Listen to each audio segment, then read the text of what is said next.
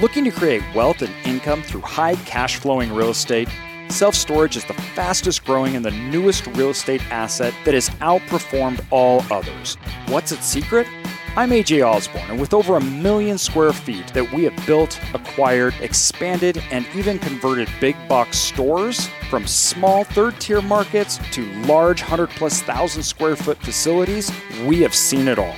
This is the podcast that we're going to discuss and bring on the best investors and operators in the nation to show you how to create wealth and income with self storage. Welcome to Self Storage Income.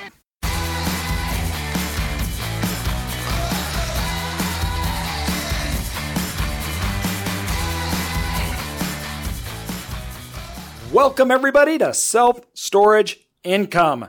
Self Storage Income Podcast, the place where we nerd out about self storage. And yes, I do actually love this financial vehicle. I love self storage. It's it's great. I totally nerd out about it. Um, it's fun, and I was reminded that at our latest acquisition in Kansas City. And so me and Connor were talking today, and we're like, we need to give a recap. I just got back. If you guys follow me on Instagram, I put videos, things. I'm, I try to get better on that. I'm, I know, I know, I'm not very good at social media. I'm working at it, people. I want to show you guys what's going Dude, on. Don't discredit yourself. You're you're I a total influencer. I'm okay? a total influencer. It's- I, I have some great glamour shots by Deb, and um, put those up. Uh, it- we did put some stuff on our conversion for the Statesman too. I put some stuff Yeah. up on there. yeah. when I get done with this podcast, I'm going to go straight in and I'm going to put one on our new plans and show because it's just crazy. I was with the engineers on, oh, when was it? It was last week. It was right the day I left. So it had to be third. Thursday, Thursday. Wednesday, Thursday. Yep, something like Thursday morning, and we had great news that come, came out from uh, from that project, and uh, we could how we could shell it out and the flow and everything going, and that was really good because we had some concerns on that conversion, like asbestos and what walls could be taken out or not, and access points, and then what the city would have to approve. Because as it sits now in its zoning, we can essentially we don't have to go through planning and zoning, which is just like miracle. yeah, Um, no doubt. So we can go in and start building basically immediately.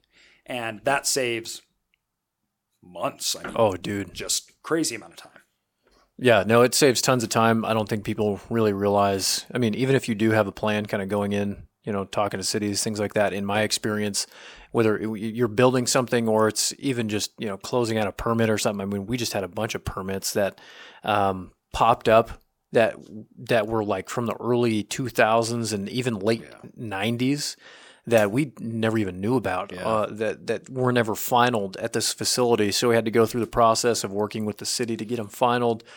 And I mean, on and you're on. talking about a. I mean, that's been a month on its own, and that's been Yeah. pretty simple. Where it's like, oh, it's just this. Okay, we need to have this inspection done or that, and you know, we get it done. Probably one um, of the things that people actually misjudge the most is the time it takes just Oh, man. working with cities and Yeah. counties and everything getting done. It can be painful. Yep, for sure. So that is a a, a lot of good news, dude. Yes. That's going to be great. very excited about that. Um, it's a huge project for us, um, so that's going to be great, and I'll keep you guys in that. Um, that is our our conversion that we're doing. Um, the one that we're talking about in Kansas, which I just got back from, that's um, just our acquisition. We um, it's the thirty first is the close date, so we did our ground walk, everything like that. Um, and man, am I excited about it.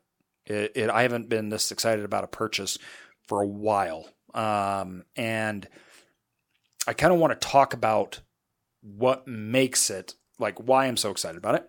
Um, and uh, it's a good time to talk about too out of state investing. So uh, before we get into this, I, I need to do some quick quick housekeeping here. So we apologize for the last week or so. We are having some audio technical difficulties with the podcast.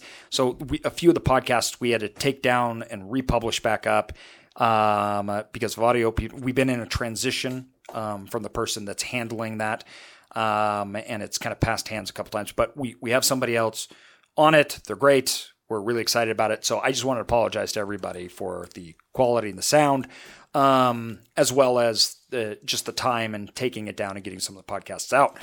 I know you expect more of us, and I expect more of me too. So, um, apologize. But with that said, we're moving strong, and we have this uh, great recap. Um, we are going to dedicate a whole entire podcast on to finding um, facilities, the hunt. Um, we've done this in the past, but I'm actually going to break down in numbers and I'm going to talk about that. I don't want to do that today because I want to give this recap, which is important because it shows the it, shows what we're looking for in facilities and kind of how we did. So that we're going to save for another one. Um, but this facility is one of those ones that you want to hunt down and you want to look for. Um, I think the best way that you can do it and how to find things is you have to be really hyper focused on your criteria and what you're looking for and why you're looking for it. And Kansas, the Kansas facility that we got, uh, it, Kansas City um, facility that we got, it's a hundred, about a hundred thousand square feet, like ninety-five thousand, hundred thousand 100,000 square feet. We're picking it up at I don't know, sixty-five bucks a square foot. I think it's under replacement cost. Um, the actual work that needs to be done is very minimal. I mean, we're talking we need bollards set up. So part of it was built was a little newer, looks great, but they didn't put bollards in, which is just a sure way to have people run into your buildings 24 7, as we know. Um, that's a, you know, okay, there's a little pro tip there. Um, if you think maybe a car could hit it, just put a bollard there. Just, yeah. Yeah. Just, just throw it in there. Install them around yep. everything. Everything. um, definitely every corner of a building needs to have a bollard. yeah. Every corner. Um, and then we probably need to do some resealing, uh, whether we do that now or later. Other than that, it's in great condition. Um, the facility itself, though, operationally speaking, is where we derive our value from this facility. So, this is what we would call a mom and pop facility.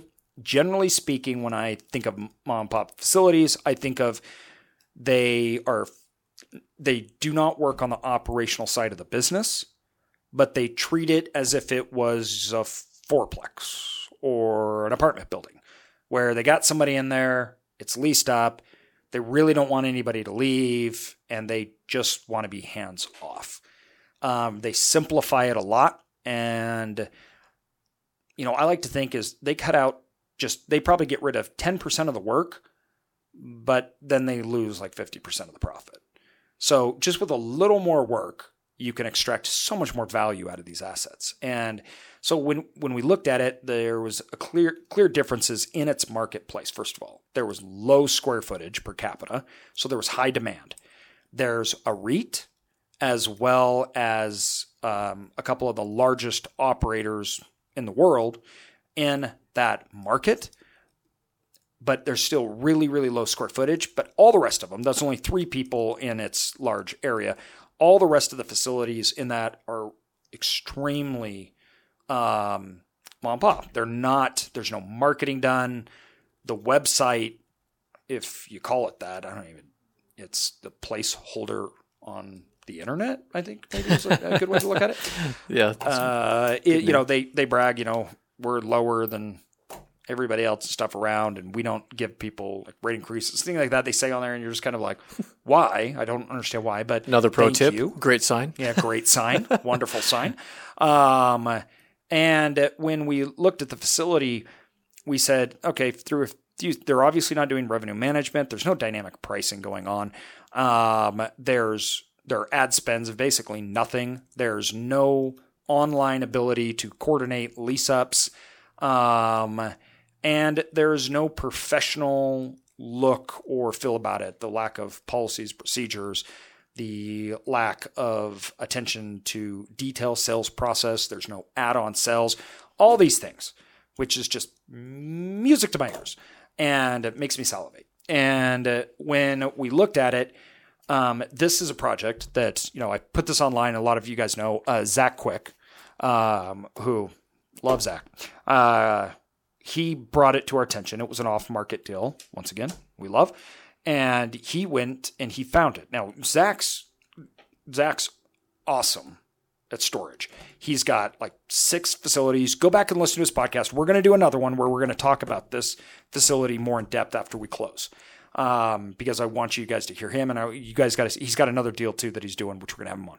But um, he's got mostly smaller deals. Um, he's, he's got six facilities, and so he came upon this one, And it was, I don't want to say it was out of his wheelhouse because he knows what he's doing, but it was, I think, just a little larger and harder for him to take down. So he called me up, said, Hey, got this great deal. Why don't we go in on it together? I was like, Thank you. Uh, yes. you bet. And man. so, yeah, so he, he, he let us in, and Zach's just fabulous to work with. I love the guy. He's just so nice. And um, he, we went down. I met him in Kansas, and we went to the facility. We talked to the banks and other operations. And this is one of the things that I want to talk about when closing these deals and how this works. So you got to line up a few things when you're closing the deal. So we've identified our great opportunity. Operational improvements, they have to happen, and there's huge upside associated with them. And I know there's upside because it's been proven. This is important. I get a lot of people that will send pro formas. In fact, you know, me and Brian were just looking at one today. And he sends his pro forma that he's saying, uh, sending Brian, that's Brian in our office, um, uh, Brian Milani, and he's does our wholesale. He looks at our deals and is helping us out there. We get this deal. It's like I was thinking they're asking 20 million for it. And it's not leased up. Um, of course, it's in California, which they'll probably get it. It's, I'm not going to comment on that, but um, they'll probably actually get that much. uh, but when you looked at the deal, they have in their pro forma a higher per square foot rate than anybody else in the entire city, which I say, awesome, but how? How do you? Because you come up with a valuation of 20 million based upon the cap rate. Their expense ratio was below 30, which on a facility at 100,000 square feet, and that doesn't make sense. Not happening. Um, and then they are the highest rate in town, um, but it's totally unproven. So I dislike this greatly because I dislike making up numbers. And so when you look at this, I say I have to benchmark off already existing demand. And I usually like to try to benchmark off that in the radius that's around. I need to have that top. I need to find the spread. The spread's where I have the find the money. So somebody coming in in a pro forma where they're saying we're going to get over the market, we're not full, so we don't actually know if that's going to happen, and we want you to pay for it. Um, I said we have to readjust the expectations that go into the models, which create the amount that we need to pay for them. Um, and I would never just go pay something at a revenue per square foot that's untested in an untested market and expect that to happen. I'm not saying it won't, everybody. I'm not saying it won't. But I'm saying to expect it is ludicrous. So when it happens, which it actually happens every time to us because we're the market leaders in all our markets, that's wonderful. And I'm very happy about it. That's a much higher return I get. But I don't sit down on my pro forma and sit there and say, oh, yeah, we're, we're definitely going to get 20% higher rates than everybody else in the market, even though that's never happened. And I'm going to go to the bank and tell them that or tell potential investors. Don't, don't, don't make stuff up, guys. Look at it, find the spread. If it works on the spread, it's going to be awesome when you beat it. And uh, this is really important to us, and this is really important to us when you're working with banks. So I have a I have a proven market leader at a price per square foot in revenue in that market that is over 20% higher than the facility that I bought. Now, that doesn't mean that it's a go. First of all, one of the things I want to say is what I one of the things I liked about it is there was multiple that proved that that could be reached, and then all the rest of the competitors are wonderful people. Um, they're just not very good competitors. And so when I look at that, I'm seeing everybody's 100% full, nobody's doing online marketing, um, and their rates are reflective. So what that means is I can tell in that marker marketer marketer in that market, good operators are getting a increase price for being a good operator. That's what I like. That's what I want to see because now I can clearly define the spread between what a bad operator and a good operator is doing, and I can maximize that. Um, that's what made this great. So when now on to the next stage. So we're going and we're inspecting. I got to look for the red flags. I got to figure out is our manager going to come on board? Are they not? We had an interview. Are they going to be okay? Because you know the owner's been like, we don't raise rates, and also if you know you feel bad for the person, don't they don't have to pay. I mean, it'd be nice if they paid us, but they don't have to. Um, you know, we get a manager like that, and I come in and say, well, things are going to change, and I'm very upfront, and you know, it may not change how you like it. Um, we don't allow that to happen. And it was funny because I had a manager and they're like, well, that's either unfair or that's not nice or something else like that. And I'm like, well, no, hold on. You actually have this completely backwards. By letting that person that gives you a sob story or whatever not pay, you're now being dishonest, unfair to every single person that pays on time. 100%. And It's true. that is so unfair and dishonest. And I absolutely think that's wrong. Why would I do it? Because the people that entrust us and they pay us and they pay on time, well, I'm not going to then give the rewards to somebody else that doesn't. That doesn't even make sense. Um, so I have to explain this. We are fair in all our dealings. And if we say we're charging something and you have to pay on this time, you have to, just like everybody else, right? And besides, this is a very low cost. So if you run into trouble, just call the bank, tell the grocery store or the power company and have them not charge you or pay. That'll make a way bigger difference than your storage unit will. Of course, the response is always, well, they're not going to do that. Oh, well, that's weird. It's like it's like you gave them a service and they expect to get paid. Yep. So Yep. um, this is a big problem we have though when we're dealing with managers. It's probably one of the biggest problems um, because they're used to letting things just slide, letting things just go, and um, I actually think that leaves you open for a lot of liability because if you do that for one and somebody else can prove it, or then you say no to them, are you discriminating? On and on and on. Don't do that, You people. have no set standards, no Exactly. guide, no compass for anything. If anything. it's written, yeah. you do it. And you do it for one, you do it for all. Um, you cannot scale not doing that. And two, that's not, it's just not running a good business. Now, I'm not saying we don't work with people or anything else like that. There's a process that they go through, which we have just clear no's. Now, if there's legitimate reasons, especially things that have anything to do with us, our fault, I give every time on that. Um, when we have a unit and something went wrong in the facility and they suffered financially from it, we eat it.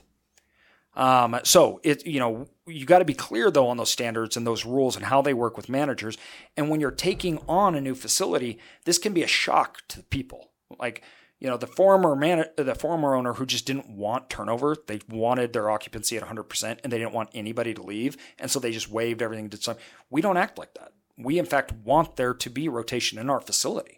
We want to be changing out. I want bad people to get out, and I want to foster an environment of good people. We want to have a good facility. I want to reinvest in it. And if we're not managing it appropriately, we're not managing our business and it's going to fall apart. I don't want to do that to the community, nor my tenants that are paying and paying for a good product, safe product.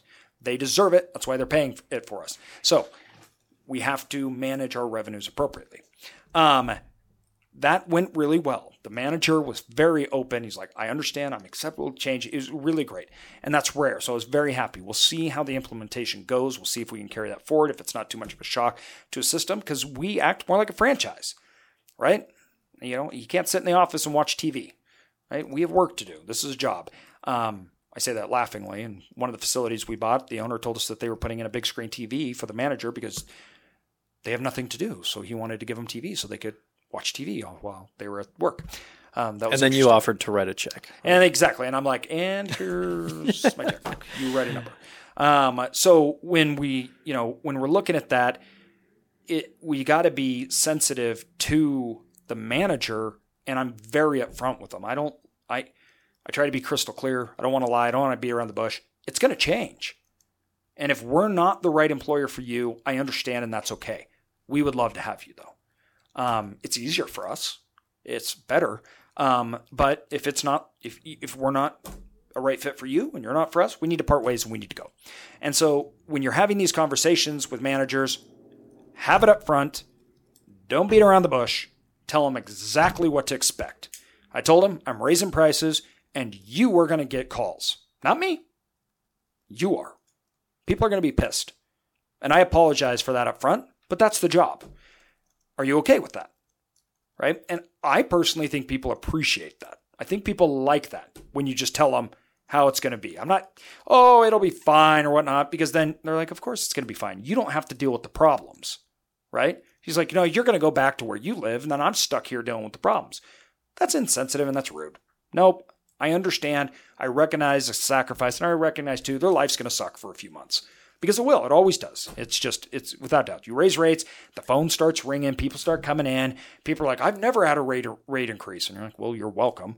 Um, but it's never how it works. And they never, ever call the manager up to say thank you for improving their facility. That never happens. Be aware that your manager takes crap and be respectful of them because they're taking it so you don't have to. Um, and that's, I'm very grateful for that and my managers, and I know what they go through. Um, so that went well. That's kind of the next thing on. Next, uh, next thing we move on to from there, we did the inspection, we worked with the employee. Now we're moving on, and I meet with the bank. Now, one of the things that I want to talk about on this and us finding these facilities and us bringing them on is your banking relations. First of all, um, talk to the people that are making decisions. Like you need to have a conversation with them. If they're signing off on the loan, who is it? What are they signing off on? What do they like? What do they not like? Do they understand what I'm doing, who I am? So we met with the head underwriter and the president of the bank, and we sat for almost two hours, took them out to lunch, and we had a conversation. And after that, they wanted to back us on, all our deals in the region, including up through Iowa and across the Midwest. Um, I am a cash flow guy, right? You know, our other podcast is literally named Cash Flow to Freedom. Uh, you can check it out. We talk about all things business and finance. But with that said, um, I focus on not flipping. I'm not trying to offload. I'm not trying to generate profits. I'm looking at increasing revenues, operations, stability, and then I'm making money and I'm taking that money, I'm redeploying that in my business and I'm compounding. Banks love this because all the banks care about is that you're going to pay their debt. That's it. And when you cash flow, you pay debt. And so when we show them the operations and when they understand how we're going, uh, going from it. And I, I guess because I'm an insurance nerd and I focus a lot on risk, um, I speak their language, right? Uh, so it's I sitting down with them to show them first of all, I'm the guy. I'm the guy you want to put money with, and here's why.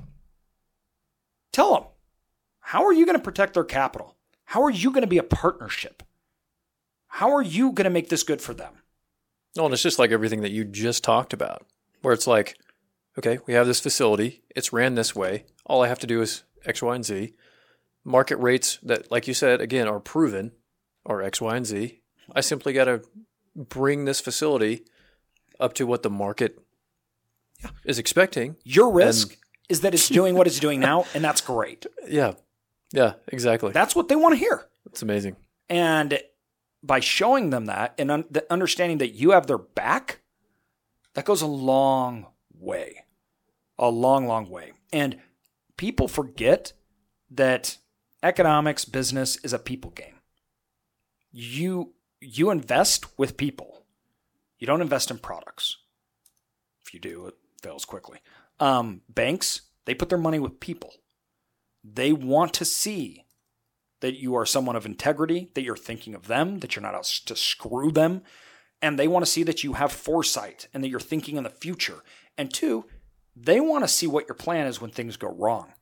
Oh no, this isn't going to go wrong. This is a home run. That's a red flag. Because things always go wrong. Always. Well, what's going to happen when you don't get those rates? What's going to happen when you lose 20% of your, you know, because somebody in the neighborhood builds? If you're not talking about those things and addressing their concerns before they bring it up, then when you go away, they have all those concerns and they think, eh, he hasn't thought through this. They don't care if there's problems. They don't care if there's risk. They get it. There's going to be risk. There's going to be problems. They just care that you understand that and that you have a plan to solve it because they're not running those assets. They're not running those facilities. Be open, be transparent, be real with them, and have a conversation and relate to them. And if you don't know, you say, I don't know, but I'm going to get back to you. I'm going to get back to you in writing and I'm going to submit you my plan. Well, it's important too to to walk them through a lot of this stuff because I don't know if I don't know who you guys met with, but um, a lot of these credit unions and these other places that a lot of our listeners are most likely most likely going to be dealing with regional local banks yeah, yeah. haven't dealt with this asset class and no. really don't know a whole lot about it and are going to need somebody to walk them through and yes say exactly understand. you know what this asset class asset class is about And I walked the them through competition downs. and why that matters Yeah. and who's there. I also walked them through competition that's coming and how what risk that's associated with, but why that's not going to be a problem for us. On and on and on. You're right. If you don't walk them through it and they walk away, say, "Wow, I really understand this. He's really w- thought this mm-hmm. through," then they're going to go, "Well, I can't give him money because I don't understand it, and he doesn't. I, I don't feel comfortable. He does. You got to teach them. You got to educate them because they're bankers." They give people money, and their job is to make sure the people that they give them money doesn't fail. They're literally investing in you. And uh, it's important that you represent that well and you show your credentials. It's an interview, right?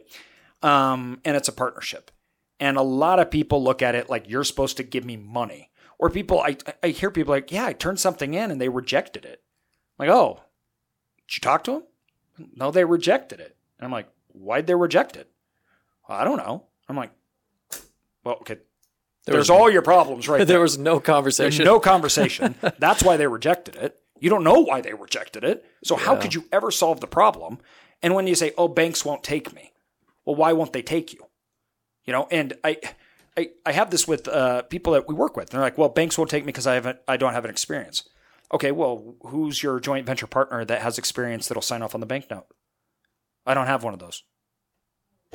Why not? So there's ways around it, right? There's ways to get it. I mean, we have that. We we have that, and we've been looking at doing that with other people. Where they're like, listen, honestly, they're like, I'll give you ten percent of the deal just because I need your name on it. Nothing else. I don't want you to run it. Don't even want you to be involved. But the bank's not going to do it with me because I don't have experience in this asset class. I put you on. I'll give you a ten percent cut. You're on the bank note with me. The bank loves it. They get us in the deal. That's a small piece of the pie to give it somebody, you know, a, a joint partner to get the deal done and actually get a loan doc. And that's common in real estate. Um, And again, going back to that, that you're you're saying, you know, present your resume to these people, you know, Yeah. these bankers and and so forth. who's your team? Yeah, you know, who's your team, and then what's your reputation like? If you can go to a, another bank, you know, six months, a year, five years, whatever it is later, say, yeah, I went and you know, I partnered with this guy. I got this mm-hmm. deal done. We did X, Y, and Z. Like you, you're building that. You're building that resume. Yeah. Then the next time you don't need a partner. And so I, I think a lot of people walk away from banks and they walk away from financial partners and they're like, oh, you know, they didn't want to give me the deal and everything like that. And they're like, okay, you know, you sound a little entitled. They didn't need to give you anything. Figure out why and figure out how you can improve your situation or your position in the game to get it done. Yes, it's life. Sometimes we have to give on things we didn't want to give on. But the point is to do the deal. The point is to get one. And if you have a good enough deal, you need to be able to express that. And if you have a good enough deal, you're going to have people that are going to want a partnership and you're going to have banks that are going to want to give you money as long as you have the right team. And one of the things we do when we propose our deals to banks and everything, we built, we show our entire team. And uh, we show here, here's who we have, here's who we partner with, here's our counsel, here's all this kind of stuff. So they go, oh, good okay, you've thought through this. It's not just you. It's right. So lowering that risk to banks. So that, anyways, that conversation went great. Um, and then we walked away from there, and the appraisal came in, and the appraisal appraised at a million more than we were buying it for, which everybody loves that. First time it's ever happened. Um, That's but amazing. it's Just as a comparison, what have other facilities come back at? uh, we have facilities that came back under, and we couldn't Yeah. get the same lending Mhm. amount. Um, I'm not. I'm going to refrain from telling my true feelings on appraisers, uh, the appraisal business. Uh, but I could only imagine. yes. So, uh, um, but usually speaking, um, let me. Okay, I'll give you some some ways to work work with this, and this is important to know. It goes back to what we were talking about, about about the banking situation. People always think like, oh, either I have to be accepted, things like that. I just hate that. I just don't leave it up to other people. So immediately, what happened is we were getting the appraisal done, and the appraiser's firm got COVID or something, and they couldn't get it done, so they gave it to another appraiser, and he had to get it done by the 26th, and he just been hired. It a whole thing, right? It always is. There's always something.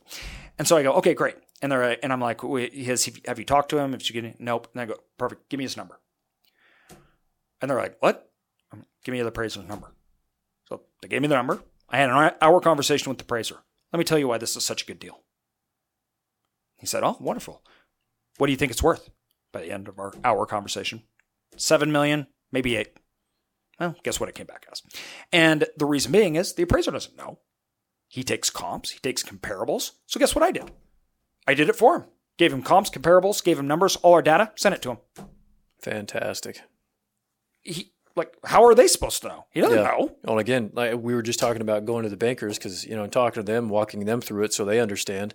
Again, you kind of have this perception You that everybody, deal. right? You kind of have this perception that everybody just knows everything about all this stuff, right? Like when you're getting into it, Yes, it's like you do. You think that there's like the the adult in the room, right? You're like, Exactly, Okay, so I got to go talk to the adults now. yeah, and yeah.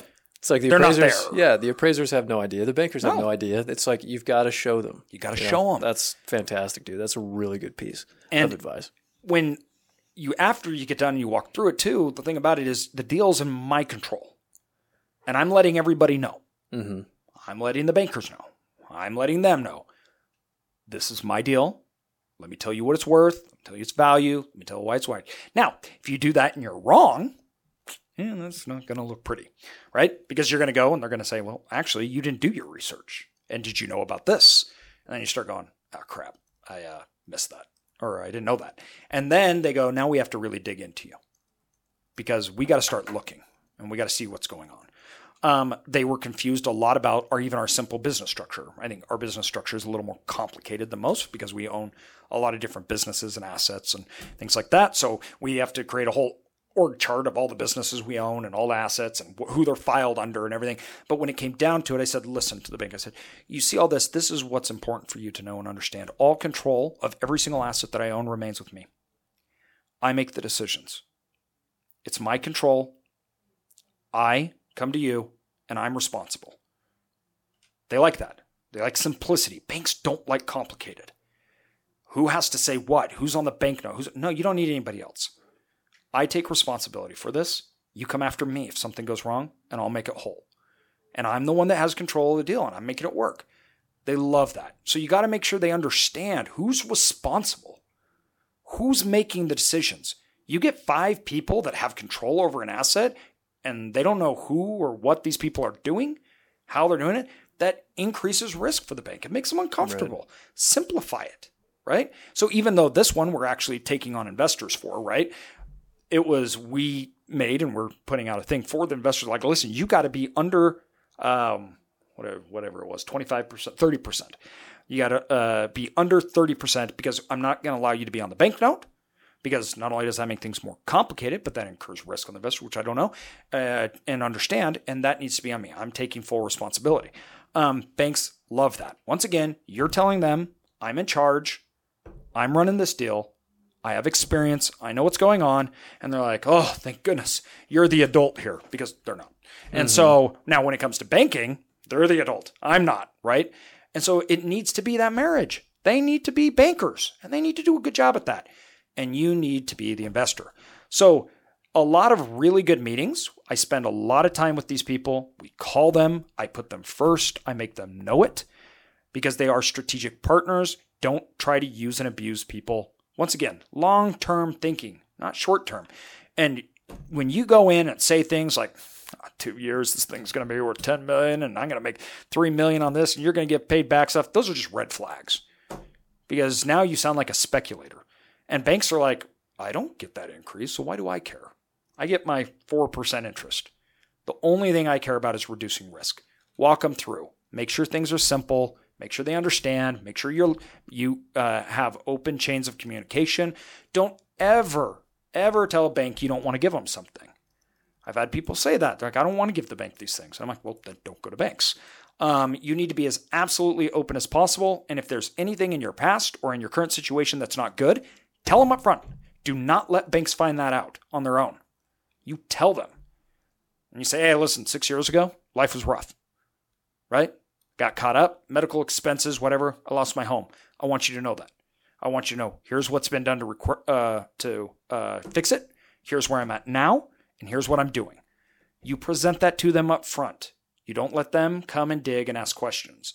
The more they have to dig, the more unreliable or not forthcoming you seem. Nobody's perfect. That's fine. Just be upfront with it. So, After you get done working on financing, the bank, you have your partners and everything, which we're on now. Then we had our meetings today where we're doing the transition and we're getting ready to move the asset over. Now we're talking about everything from timing, when we're going to institute things, raising rates, and implementation of the asset. Um, for this, in generally speaking, we're buying this into the fall, which is not my favorite time to buy because it's harder to be aggressive on rates, even though we're going to. So you usually see a little dip in occupancy because springtime's our busy season, but we'll be set up nicely to fill right right back up. And I don't there's so much demand, I don't expect anything big. All in all, home run. I'm, I'm really excited about this one. A great trip, and uh, you know, once again, we were talking about today, and we're like, we got to talk about this and share that information. Here's the meetings, everything we're going, because I think it's helpful for you guys to see why it's happening, right? And see, understand what's going on. Um, and I put videos of it and everything on my Instagram, AJ Osborne, too. So if you follow it, you guys can actually see these things and see what's happening. So it's pretty good. It was a good one. Pretty good is uh, definitely an understatement. Like you said, total home run. Super excited about it, and um, definitely uh, just a prime example to walk everybody through. Uh, I mean, it is a textbook example of, of everything that we always talk about. Our wish list. Uh, yeah, exactly, exactly. So, dude, couldn't couldn't wish for something any better any, any better than this. and we'll, so, and we'll let you guys know how it goes. I, I mean, we'll keep you updated. Everything from rate increases, all that. So, um, and we'll start here in the next month on, geez, two of our conversions. I got our Iowa one, one now. I just saw things. Uh, I don't know if everybody heard about what happened over there in Iowa, but they like had a inland hurricane or something. It's just crazy. And I, you know, oh, really? yeah, yeah. Brian Brian um, Hall, who's our uh, partner over there, who's working on, on the conversion. Um, he sent me like videos and everything. It was like it was something like fifty percent of all the trees in Cedar Rapids were destroyed, like just ripped to bits. Crazy. Just totally crazy. Or anything like it. Yeah, Um, so thoughts and prayers out to those guys because I, yeah, definitely, you know, we're we're in election season. That's all everybody even hears about. I didn't even know he he didn't have like dude. I haven't even heard anything he- about it. you- Yeah. There was no, yeah, I don't think he had internet. Cell service was gone. I mean, it just like a massive like tornado Wow. almost just leveled the place. Yeah, that's gnarly. Yeah, it was Wow. bad. But we'll keep you updated on how all that goes and those conversions start. Anyways, everybody, once again, hey, want to give some more housekeeping things here too because um, we are trying to get to get to get to everybody on the calls. Um, we talked about this last time. If you guys want are t- calling us though because of a deal or investing with us, and you're going to the website, list that on there, and we have um, both um, Brian and Kaylee. Brian's head of the deals uh, acquisition department, and Kaylee's investor relationships. We're getting you guys straight to them immediately because we want to be in touch and we don't get it. So I'm trying to prioritize and still get to everybody in our 15 minute calls. Um, we're doing it. I'm doing lots of those hours and hours a week. Um, so we just have a lot of them. So if you think, oh, AJ hasn't called me, I'm like, well, there's over 200. So it's just going to take me a little time, everybody. And by little, I mean a lot. But I'm getting there and I'm going to talk to all of you guys. Um, I love helping you guys out with different investment stuff. It's just been awesome. I can't thank you guys enough for the support, for the book, for this podcast. Um, once again, if you guys share on Instagram or anything like that, if you guys even message me on Instagram, I can make quick videos to get back. Share the book or the podcast on Instagram. I'm sharing it back. I, I we really appreciate the support. We're trying to give as much value to you guys as we possibly can. That's the number one most important thing for me and Connor. So thanks everybody. Really Absolutely. Yeah, thanks a ton, guys, and uh, we'll catch you next time.